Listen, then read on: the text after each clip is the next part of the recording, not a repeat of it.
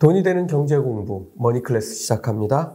어, 메타버스가 여는 놀라운 세계 버추얼 토피아를 쓰신 김은환 저자님과의 마지막 세 번째 시간입니다. 어, 계속 듣고 계신 분들 정말 흥분되고 너무 놀라워 하실 텐데요. 어, 세 번째 시간에도 그런 시간이 됐으면 좋겠습니다. 어서 오십시오. 예. 자, 지난 시간에는 메타버스가 바꿔가는 기술, 산업, 권력 지형에 관해서 생각해 봤는데요. 이번 시간은 마지막 시간으로 과연 메타버스가 맡고 있는 현실적인 장벽은 어떤 것들이 있는지, 어, 그리고 이게 과연 어떤 방식으로 극복될지 생각해 보는 시간을 갖도록 하겠습니다. 어, 제 첫 질문은 가상현실을 구현해내는 엄청난 데이터 처리 능력이 있어야 될 것 같고요. 그 다음에 뭐 시각적 처리 능력도 필요하고, 이게 과연 어느 정도 수준에 이르렀고, 해결해야 될 과제는 또 어떤 것들이 있는지 궁금해집니다. 이게 지금 이제 정말로 뭐그 버추얼 관광을 해서 내가 뭐 로마에 도착했을 때 막 보는 것처럼 하려면은 이게 내가 보는 모든 시각에 대한 그러니까 굉장히 고해상도 뭐 대형 텔레비전 화면하고 또 다르거든요. 그렇죠. 전면으로 보인 한 시점인데 내가 고개를 돌릴 때마다 그 모든 시점을 지금 다 그렇죠. 잡아줘야 되니까 데이터 양이 지금 5G로도 부족하다 그런 음. 얘기가 있고요. 지금 이제 그 자율주행차 주행할 때 지금 테슬라가 꿈꾸는 거는 그게 클라우드로 연결돼서 내가 혼자 가는 내 차가 아니라 주행하는 모든 차의 데이터를 통해서 학습을 한다는 건데 그렇죠. 그래서 클라우드로부터 계속 정보를 주고받는데 이게 막 버벅거린다고 생각해 보십시오. 도로상에서 절대 안 되겠죠. 예. 이걸 no latency라고 그러는데 이거는 이거 이거는 그러니까 단순히 용량을 늘리는 게 아니라 여러 가지 악조건 하에서도 흔들리지 않는 그 보장이 필요합니다. 그러니까 굉장한 데이터 양이 필요한데 이런 부분들이 이제 한계가 되는 거예요. 특히 한계가 뭐냐면 그 이거 메타버스 멀미 그 들어보셨죠? 예. 그러니까 이제 뭐 이 실제 우리가 보는 눈이 아니고 이렇게 예, 예. 화질이 떨어지다 보니까 예. 생기는 그런 문제들이 있죠. 그러니까 어쨌든 일단 내가 정말 현실에서 움직이는 거하고는 아닌 상태로 괴리되기 때문에 몸의 안에 이 그이 그, 달팽이관은 알고 있거든요. 그러니까 그렇죠. 결국은 여기서 멀미가 나올 수밖에 없는데 이 문제 어떻게 극복할 거냐. 뭐 이런 문제하고 데이터를 그 방대한 데이터를 하기 위해서 데이터 센터가 지금 무지하게 만들어져야 되고 그래서 데이터 센터가 지금 냉각을 하려면은 전기가 엄청나게 듭니다. 그, 그래서 그거를 뭐 마이크로소프트는 해저에다 데이터 센터를 그렇죠. 묻고 뭐 또 인터넷 통신 하려면은 해저 케이블 다 돌아갑니다. 이, 이런 것들이 진짜 우리 메타버스는 멋진 세상인데 그 메타버스의 이면을 음. 들여다보면은 똑같이 물리적 인프라의 세계가 도사리고 있어요. 네. 그래서 그런 부분들을 사실은 처리하는 거는 중요한 기술적인 장벽이 되는데 물론 극복할 수 있지만 아, 굉장히 만만한 문제는 아니라고 말씀드리겠습니다. 그렇죠. 그리고 또 이런 가상현실 세계가 계속 영토를 넓혀갈수록 데이터 센터도 영토를 넓혀야 되는 맞습니다. 이런 문제가 있네요. 어, 뭐 또 다른 문제들은 사실 가상 세계에서의 뭐 여러 가지 질서, 그 다음에 뭐 범죄, 그 다음에 뭐 경제 활동이 일어난다고 하면 내 정보 보호와 뭐 자산을 또 잘 지켜줘야 되고 하는 이런 기술적 윤리적인 문제들 또 뭐 이런 거를 또 실제로 법적으로도 어느 정도까지는 다 해줘야 되는 이런 문제들 뭐 복잡한 사안들이 많이 있는 것 같은데요. 어, 대표적인 문제들 지금 등장하고 있는 이런 건 어떤 것들이 있고 해결 방안은 또 있을까 이런 게 궁금해집니다.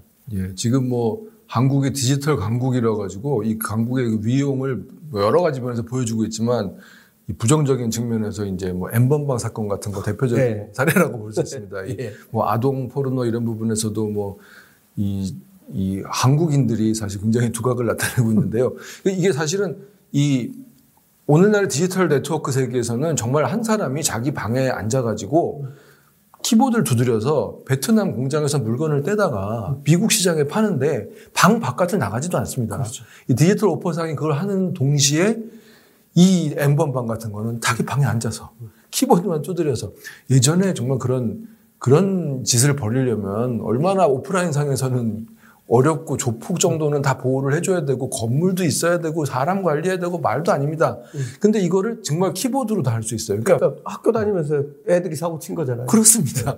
네. 디지털의 위력을 보여주는 건데 좋은 일 할 때는 좋은 일을 쓸 수 있지만 나쁜 일을 얼만큼 할 수 있는가도 보여주고 있는 건데 그래서 이런 부분들이 그 정, 정보 보호도요. 사실은 개인 정보 보호도 저는 기술적으로 완전히 보호할 강, 그 방법이 있어요. 있지만 그 있지만 그것을 그 기술을 구현하는 과정에서 중간중간에 틈새들이 있고 이걸 악용하는 사람들은 항상 있기 때문에 항상 이제 문제가 되는 거죠. 그래서 근데 이거는 저는 이렇게 생각해요. 뭐 자동차가 나오면 자동차 사고가 나죠. 자동차 사고 때문에 자동차를 아, 타지 말아야 될까요? 그러니까 이거는 문제 해결해야 될 문제지 이 문제 때문에 이 전체를 덮어야 될 사항은 아니다. 그렇게 생각을 합니다. 예. 뭐또 이 기술을 가진 사람들이 하나씩 해결해 나가기도 할 거고 문제가 생기는 부분들에 어, 정부가 개입도 하면서 어, 우리가 원하는 방향으로 가게 될 걸로 생각합니다. 어, 근데 또 한편으로는 이런 생각도 듭니다. 모든 것들이 다 가상으로 해결될 수 있을까? 해결되지 않는 부분들도 있을 것 같은데, 뭐 예를 들면 제조에 사용할 원자재, 뭐 이런 거를 조달하려고 하면 네. 그 조달과 관련된 부분만 딱 떼서 놓고 보면 이거는, 이건 완전히 현실 세계에서 빠져나올 수 없는, 어, 뭐 이런 부분이라는 이게 과연 그런지는 제가 잘 모르겠는데, 어, 이게 이런 부분들은 어떻게 가상 현실 세계와 연관이 되고 해결이 돼 나갈 수 있을까요? 이게 사실은 일단 말씀드리면은 지금 어디티브 매뉴, 가, 가산, 가산적 제조? 그래가지고 네. 지금 3D 프린팅을 이용해서 사실은 네. 그 문제를 해결하려고 음. 하고 있습니다. 네. 그러니까 최대한 부품 단위로 나눠 가지고 이제 3D 프린팅이 이제 뭐 이제 플라스틱 같은 소재만이 아니고 뭐 금속 소재까지도 지금 뭐 그렇죠. 나아가고 있거든요. 네. 그러니까 이렇게 되면 정말 과거의 큰 공장을 오프라인 공장이 진짜 온라인으로 다 연결되고 심지어 제품을 다운로드 받을 수 있는 음. 상태가 어, 되기 때문에 그것조차도 해결하려는 노력은 진행되고 있지만 지금 사회자님 말씀하신 것은 그 전부 다 되겠느냐. 예를 우리가 짜장면을 다운로드 받을 수 있겠느냐 하는 문제. 그것이 설령 기술적으로 가능하다 해도 저는 뭐 비용이나 이런 부분이 도저히 안 될 것 같은 게 있어서 결국은 결국은 오프라인으로 돌아가는 것이 있을 거예요. 배달이 저는 없어질 거라고 생각하지 않습니다. 이 다운로드를 받는 쪽으로 하는 것보다는 네. 배달 쪽이 훨씬 싸기 때문에. 그래서 근데 그래도 배달이라는 것을 이용해서 지금 굉장히 이 비대면 시대에 사실 배달이 없었으면은 식사 자체가 우리 코로나 시대에 굉장히 문제될 수 있었거든요. 어, 큰일 날 뻔한 사람들 많습니다. 아니, 저는 이, 이 인터넷이 코로나를 대비하기 위해서 우리가 만들어 놓은 인류가 준비한 무기가 아닌가 싶을 정도예요. 그러니까 네. 이게 분명히 오프라인이 있지만, 그러니까 이 온라인이 도저히 안 돼가지고 벌어지는 간극에서 오프라인을 적절하게 활용을 하면은 이제 솔루션이 나올 수 있다. 음. 그렇게 생각을 하는 것이지 모든 것이 가상이 되어야 될 필요는 음. 없다고 생각을 합니다. 네, 지금 말씀을 들으니까 이제 이게 뭐 한꺼번에 다 이렇게 되지는 않겠지만 방법들은 만들어질 수 있을 것 같다는 생각은 좀 듭니다. 예를 들어서 내가 짜장면이 먹고 싶으면 짜장면에 필요한 재료들이 일부 내가 냉장고에 있다면 음, 뭐 예를 들면 이연복 셰프의 레시피를 음, 로봇 셰프가 다운받아 가지고 여기서 아, 제조를 하면 아, 굉장히 좋은 네. 아이디어십니다. 뭐, 예, 예. 뭐 그렇게 되겠지만 밀가루나 이런 것들은 어디선가 조달을 해야 되겠죠. 그렇죠. 뭐, 어, 참 재밌는 세상이 될 것 같습니다. 어, 요거는 이제 우리 투자자분들이 저희 채널에 많이 계시는데요. 어, 사실 주식에 투자하시는 분들 지금 제1의 관심사 한마디로 어떤 건가요? 하면 이제 메타버스입니다. 어, 메타버스 기업 중에서 어, 저자님께서 뭐 알고 뭐 여러 회사들 알고 계시겠지만 야, 이 회사는 정말 혁신적이어서 뭐 지금은 가치 평가를 덜 받더라도 어, 미래에는 진짜 혁신을 만들 기업이 될 수 있겠다 하는 기업이 있으면 한두 개만 소개 좀 해주시죠. 이거, 이거 뭐 나중에 뭐 책임져야 되는 거 아니죠? 아니요, 책임 안 지셔도 됩니다. 아, 이거, 저는, 에, 이건 뭐, 이거에 대해서 제가 아주 정말 숨겨져 있는 히든 뭐, 제 자료를 가져올 방, 법은 없고요. 네네네. 조금만 말씀드리면은 저는 일단 앞으로 지금 이 테슬라라는 회사가 예. 아, 테슬라 일론 머스크를 봐야 됩니다. 네, 테슬라가 아니라 예, 일론 예, 머스크. 머스크가 여러 가지 사업을 벌이고 있는데 그 사업을 네. 왜 저런 걸 할까 이렇게 생각했는데 시간이 가면 갈수록 이게 다 연결이 돼서 미처 사람들이 예상하지 못한 시너지가 났고 있어요. 저는 그, 아, 이게 인류의 지도자라는 거는 이런 사람이 아닐까 생각을 하는데 지금 단적 예를 들면 뭐 테슬라가 클라우드랑 연결되고 뭐 배터리랑 연결되고 그런 거는 다 아, 아시는 일인데 지금 뭐가 있냐면은 지금 테, 저기 머스크가 스타링크라고 네. 해가지고 네. 인공위성 인터넷을 하는데 네. 이게 이 아이디어가 예전부터 있었습니다. 여러 번 시도했어요. 구글도 했고 모토로라가 이리듐 프로젝트라고 엄청난 그 인공위성을 하는데 실패했습니다. 왜 네. 실패냐면 인공위성 올리는 게 너무 힘들어요. 그렇죠. 네, 중력을 이기고 올라가야 되기 때문에. 네. 근데 테슬라는 스페이스X에서 여러 번 쓰는 일회용이 아닌 음. 우주선을 만들었습니다. 재활용 로켓. 예, 재활용 로켓을 만들었는데 그래서 그 화성에 가려고 그러는가 보다. 나사에 납품도 하고 이 사람이 이걸로 지금 인공위성을 계속 올리고 있어요. 지금 엄청나게 많이 올려놨죠. 네, 지금 앞으로 몇십만 개 올린답니다. 근데 음. 그러니까 이런 걸 보면은 그리고 또 지금 뉴럴링크라고 해가지고 그 네. 저기 뇌로 지금 키보드 조작하는 거 하는데 네. 이 뉴럴링크는 또 어떻게 이거 가지고 사람들은 이제 인간을 다 저기 통제하려고 그런다 뭐 온갖 음모론이 나오는데 저는 보면은 그러니까 머스크의 행보를 계속 추적해라. 음. 지금 테슬라는 왜냐하면 테슬라가 주가가 빠지는 이유는 머스크가 이거는 내가 할 만큼 했다고 생각하고 벌써 재미 없어진 거예요. 맞아요. 그러니까 이 사람은 딴 데로 갑니다. 그러니까 저는 머스크의 행보를 쫓아가고 전령 머스크의 회사에 투자하지 않더라도 음. 머스크가 보면 그 머스크의 시너지가 어렴풋이 드러나는 게 있습니다. 네. 그러면은 그 업계를 보는 것이 저는 이 머스크가 정말 보면 이 미래를 예측하는 게 아니라 이 사람은 미래를 만들고 있어요. 예. 네. 그래서 그 사람이 지금 저는 지금 스타링크는 이미 이제 뭐 너무 가시화된 일이지만 뉴럴링크는 또 뭐지? 또 이 사람이 하는 거를 한번 자세히 찾아보세요. 이, 이, 이 사람이 나중에 다 이 그 숨은 그림 찾기처럼 이게 연결이 되기 때문에 그걸 보고 있고 저는 또 하나는 그 로블록스가 예. 그 게임을 만드는 거를 하거든요. 그러니까 예. 이제 그 유저들이 들어와서 게임을 만들 수 있는 도구를 예. 예. 자기가 게임을 만들 수 있도록 해주는 거죠. 그렇죠. 그럼 유튜브가 지금 방송들을 하게 만들어서 이렇게 지금 엄청나게 됐는데 이 로블록스는 게임 만드는 사람, 그 user들이 게임을 만들어 자기들끼리 거래하게 만들었는데 약간 이런 스타일, 로블록스 이미 너무 많이 알려진 건데 저는 뭔가 사람들한테 판을 깔아주고 그 판 위에서 user들이 그동안은 계속 전문가들만 할 수 있었던 것을 자꾸 저기 일반인에게 개방하는 그런 회사들 있잖아요. 네. 그런 회사들이 저는 앞으로 주목을 해야 된다. 이렇게 생각을 합니다. 그래서 그렇죠. 뭐 방송은 방송국이나 하는 일이었는데 지금은 일반인. 유튜브가 있기 때문에 일반인들이 다 할 수 있는 그러니까 전문가의 영역을 자꾸 일반인에게 개방하는 음. 그런 tool을 만드는 회사들을 저는 주목해야 한다고 생각이 됩니다. 예.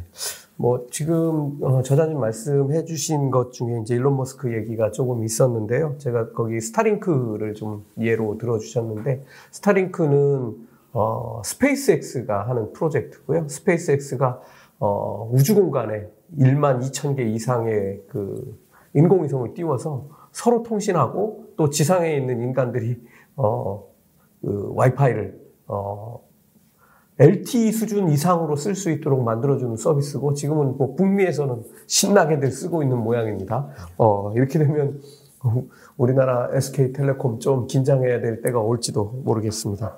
어, 이제 서서히 정리를 해야 될 것 같은데요. 저는 뭐 제가 쉬는 시간에도 조금 말씀을 드렸었는데 어, 여행을 하고 싶은데 이런 뭐 동남아, 뭐 오지 이런 것도 좋은데 저는 화성에도 좀 가보고 싶고 달에도 좀 가보고 싶고 어, 기회가 된다면 심해에도 들어가 보고 싶은 게 제 생각인데 실제로 이 메타버스 세계의 플랫폼들을 활용하면 이게 가능해지는 게먼 미래의 얘기는 아닐 것 같습니다. 예, 예. 예 저자님 의견 조금 듣고 싶습니다. 예, 이건 뭐 지금 지금 현재 그 보, 보통 사람들은 당연히 문제가 아니고 지금 뭐 장애인, 뭐 신체를 움직일 수 없는 사람들이 뉴럴링크로 연결해서요 자전거를 타고요. 음. 그 자전거가 가상 공간인데 뭐 예를 들면 뭐 알프스의 뭐 도로나 네. 제주도의 환상 도로를 달리고 다른 사람하고 같이 달립니다. 네. 달리면서 얘기도 하고 대화도 나눕니다. 이런 일이 가능해지기 때문에 이거는 뭐 이제 화성 지금 지금 보면 명왕성인가를 아마 처음 촬영을 근접 촬영이 아마 얼마 전에 됐을 거예요. 예, 예, 맞습니다. 그러니까 거기 데이터를 얻어서 정말 그 오감이 느낄 수 있도록 재현하려면 일단 그 근데 화성 같은 거는 뭐 지금 이미 거기 지면 의를 지금 그 로봇 자동차가 다니면서 다 찍고 있어가지고 상세 지도가 지금 나오고 있는 세상이기 때문에 네. 저는 지금 화성의 산이 히말라야의 세배 높이가 된다고 하거든요. 네. 그런 멋진 풍광을 즐길 수 있는 거는 정말 금방 나올 수 있고 저는 이렇게 보거든요.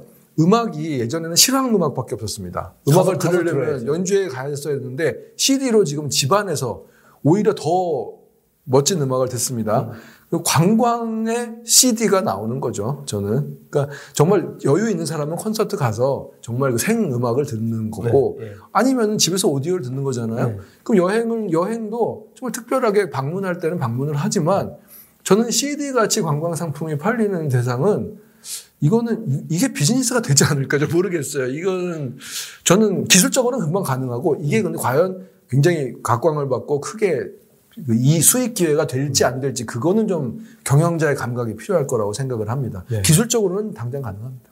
그러니까요. 저도 뭐 이게 애들 같은 경우 예를 들어서 구석기 시대에 인류가 어떻게 살았는지 그거 칠판에다가 뭐 그려서 가르쳐 줄 수도 없고 애들 다 VR 기기 한번 쓰고 얘들아 여기로 접속해 그래서 다 박쥐로 싹 변신한 다음에 구석기 시대 동굴로 싹 들어가서 거꾸로 매달려서 밑에 쫙 보고 있으면 정말 뭐 선생님 설명도 필요 없이 다 이해할 수 있을 것 같은데 어쨌든 궁금해지는 세상이고 기대가 많이 올라오는 그런 세상입니다. 어, 저자님 마지막 질문 하나 좀 드리고 예, 예. 어, 어, 마치도록 하겠습니다. 어, 이것도 이제 좀 큰 주제인데요. 이게 사실 지금 저자님 말씀해 주신 대로 메타버스 세상은 우리의 몸도 바꾸고 감각도 바꾸고 심지어 우리 수명도 바꾸게 될 것 같고 예. 경제 활동하는 거, 그 다음에 국가의 권력과 우리가 살아가는 사회 시스템마저도 다 바꾸게 될 것 같은데요. 우리는 지금 뭘 준비해야 되죠? 이게 굉장히 좋은 질문이고 제가 많이 생각을 해본 부분인데요.